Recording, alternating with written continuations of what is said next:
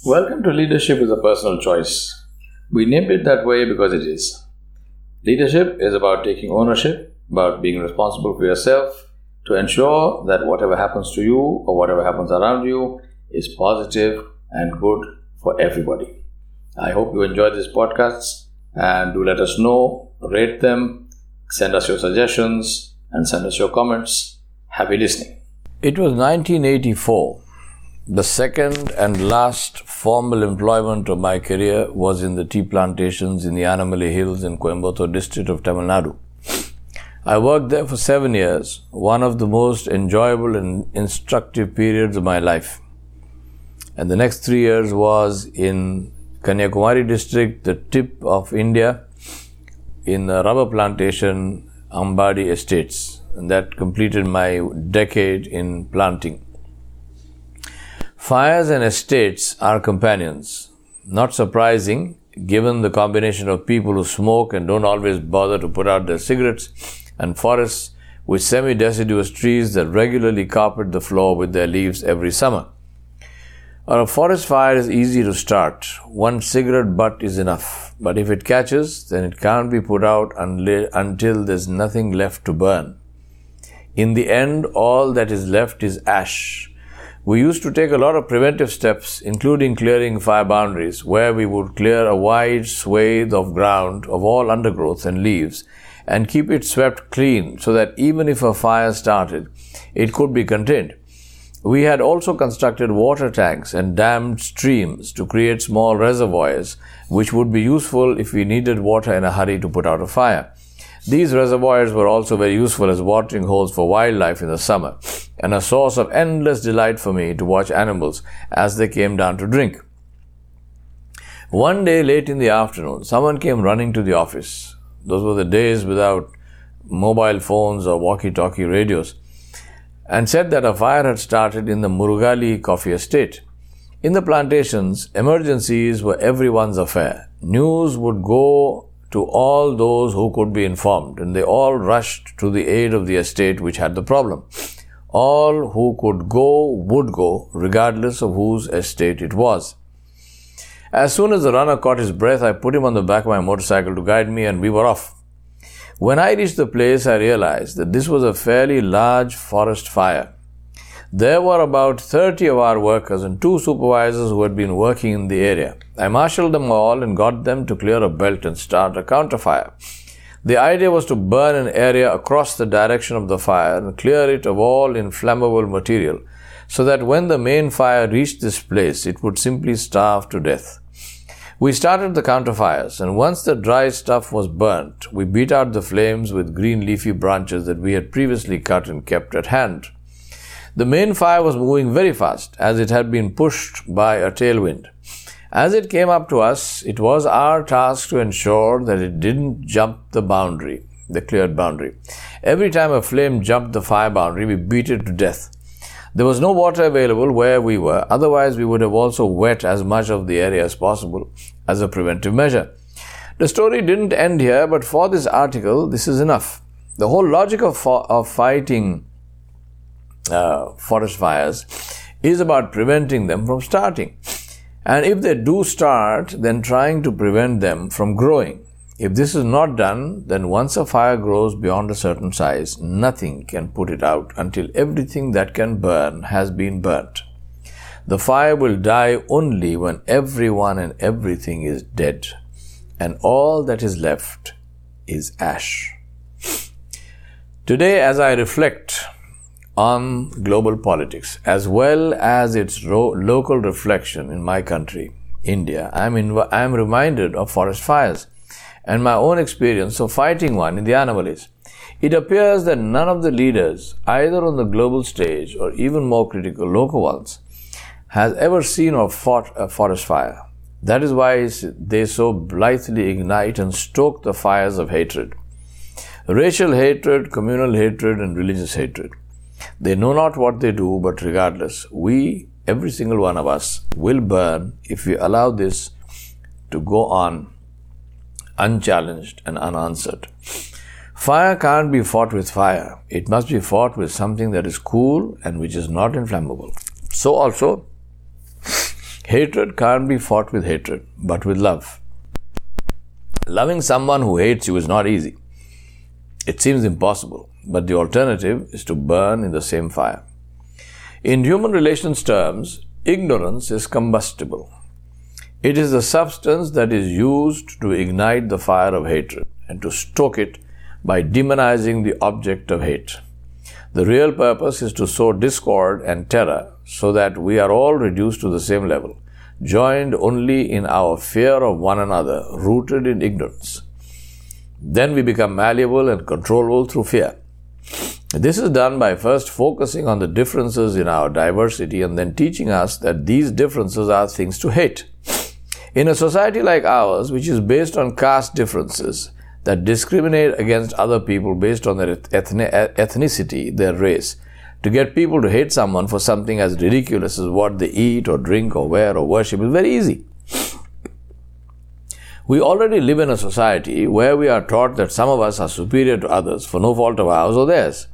It is just that we were born into this or that caste, and so that not only makes us superior, but it means that we get to look down on the others and consider them to be dirty, subhuman, unworthy of associating with, and to always be treated with contempt. Since this entire edifice is built on an accident of birth, it means that it is permanent and there is nothing that anyone can do to change that. That leads to the logical progression of despising and hating the person and the entire group that he or she belongs to because that makes me feel superior and good, once again, free of cost. To continue to feel good, all I need to do is to perpetuate this lie from generation to generation and ensure that the hatred and contempt stays alive. For this, there are some requirements. Deny anything good that the target population may have done, no matter how clear and substantial the evidence mock and disparage their identity, their beliefs, culture, and customs, and demonize them by interpreting them in negative ways. Rewrite history in a way that removes all evidence of their contribution to the nation and world, and replace that with cherry picked or manufactured stories of their sins. Pick a time period that is ancient enough to ensure that nobody from the time is alive to defend themselves and do all this so aggressively that those who are alive today are intimidated enough to remain silent and watch their heritage being trashed. The idea is eventually to have a situation where even the memory of the contributions of those people is lost and all sense of self esteem is taken from them. It is an age old tactic, the only thing remarkable about which is that it still works. Once again, what is the solution? For a solution, we must find and implement if we are not all to be consumed in the forest fire that we have lighted or allowed to be lighted while we watched. The first part of the solution is to reject every ideology that teaches you that you are either superior or inferior because of the accident of birth. All such ideologies of being the chosen of God are an insult to humanity and God. All such ideologies are false, dangerous, and destructive and must be trashed. For the record, as far as my own religion, Islam, is concerned, let me quote from the sermon of Prophet Muhammad during his last Hajj, where he said, All mankind is from Adam and Eve. An Arab has no superiority over a non Arab, nor does a non Arab have any superiority over an Arab. A white person has no superiority over a black person, nor does a black person have any superiority over a white, except by piety and good action. Now that is clear enough and needs no elaboration. We are all equal in our humanity and the only measure of goodness is the goodness we spread around us. The second part of the solution is to give names and faces to the labels that we are confronted with. Labels seek to create the other in our minds. Labels that, if we don't question and see them for what they are, make it possible for us to reject others. Labels are distant, disembodied, and impersonal that makes it possible to hate those to whom they apply. Names are known and personal. Faces are recognizable. They make us stop to consider what we think, say, or do about those people. Let me illustrate with my own example how a name changes the complexion of a label. I am Muslim, but when I hear the label agnostic or atheist, I see Auntie Mohini and Uncle Rama's faces. The two people who were my mentors in childhood and youth and role models lifelong.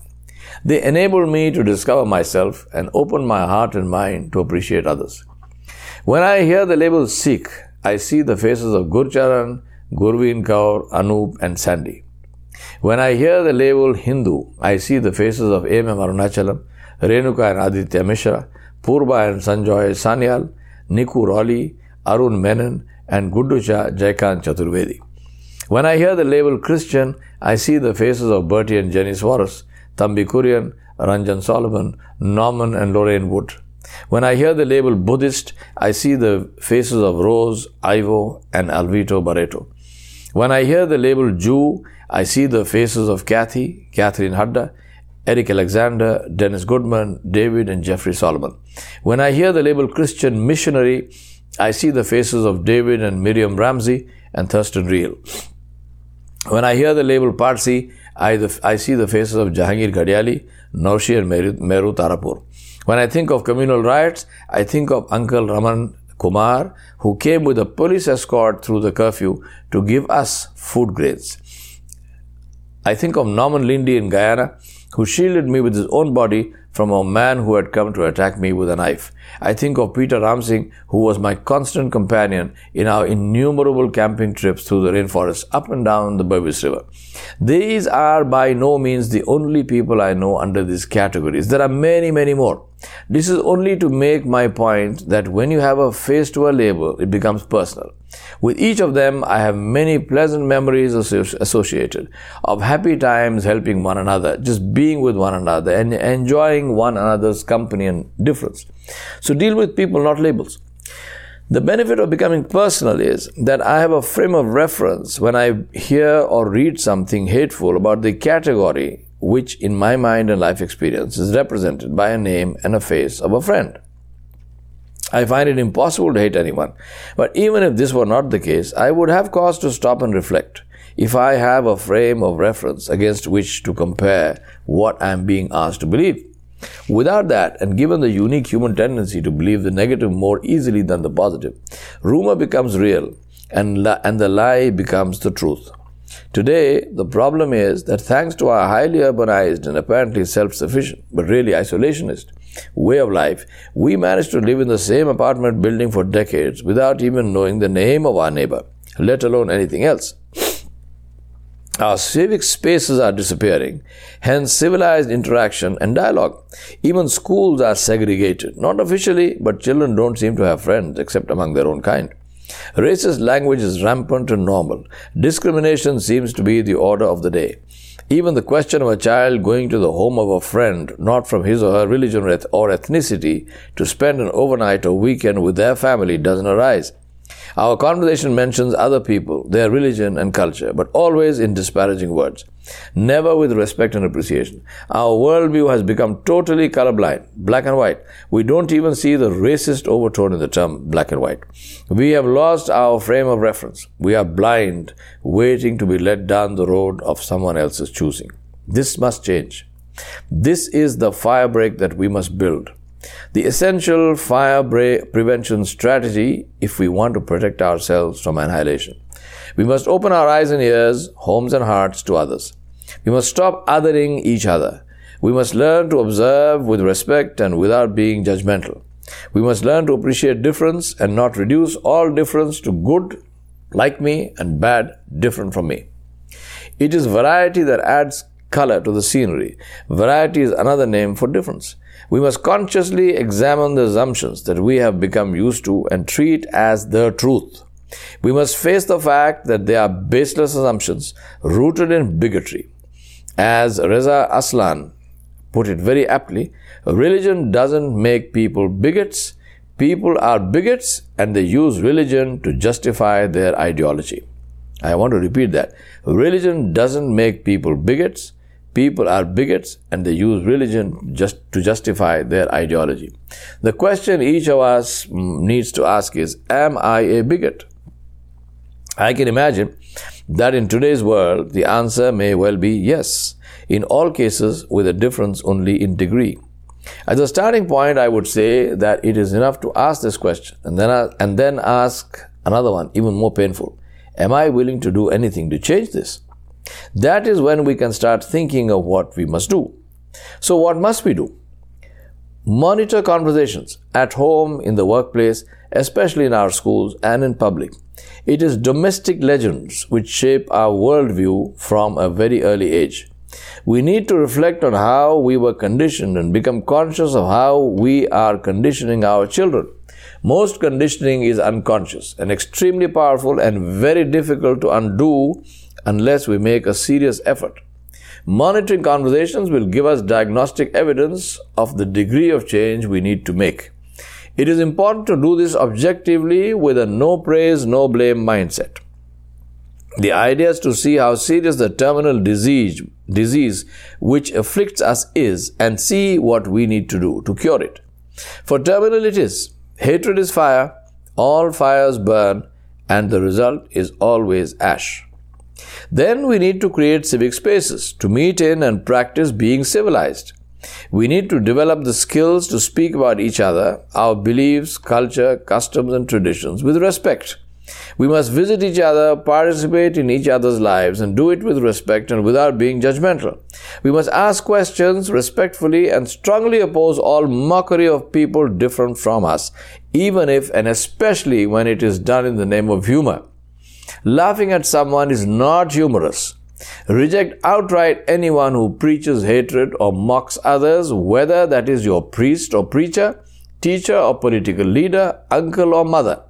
We need to become open minded enough to try to understand the reason why other people do things differently from us and not only accept that but appreciate it as another way of life which has an equal right to exist.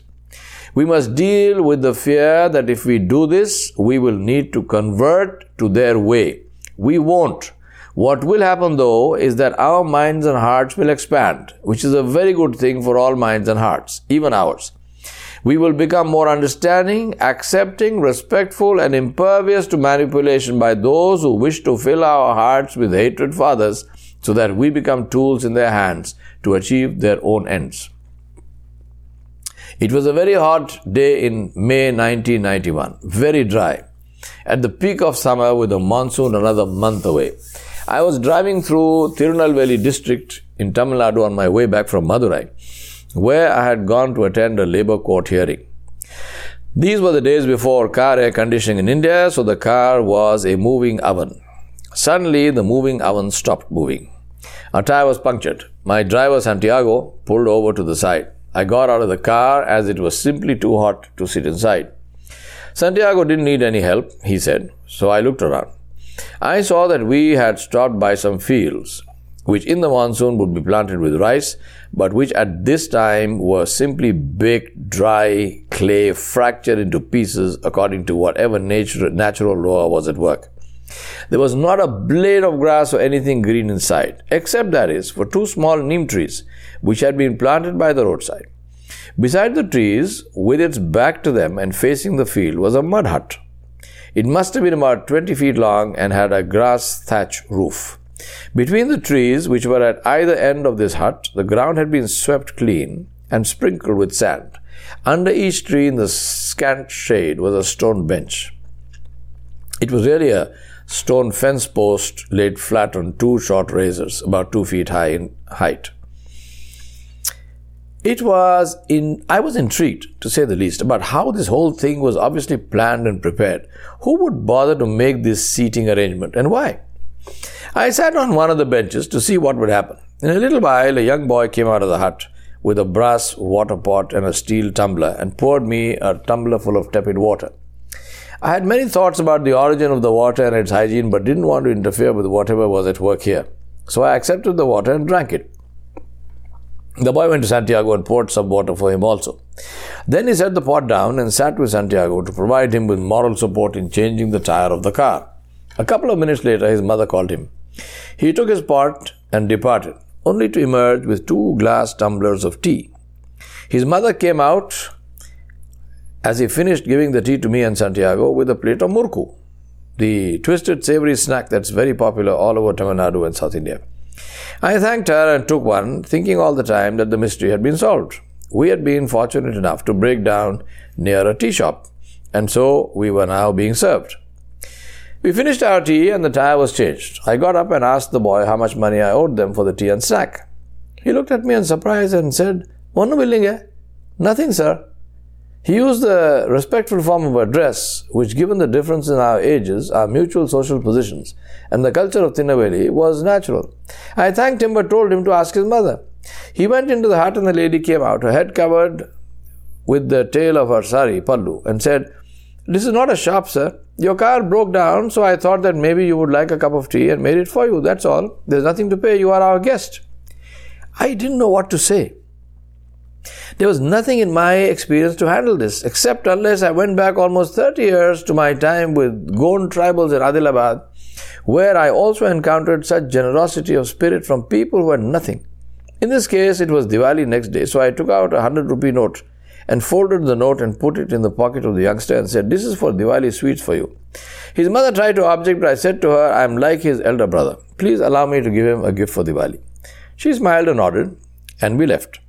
This happened in 1991. This is 2020. The memory is alive. Our education and sophistication seem to build walls and teach us to despise one another. These people were among the poorest in the world, deprived, discriminated against, so called lower caste. Yet their hearts were full of compassion, generosity, and abundance. What is the secret? It is to see another human being as a human being, shorn of our titles and labels, just another human being. This is what we need to learn and teach. This is the secret of putting out fires and of survival. This is our lifeline.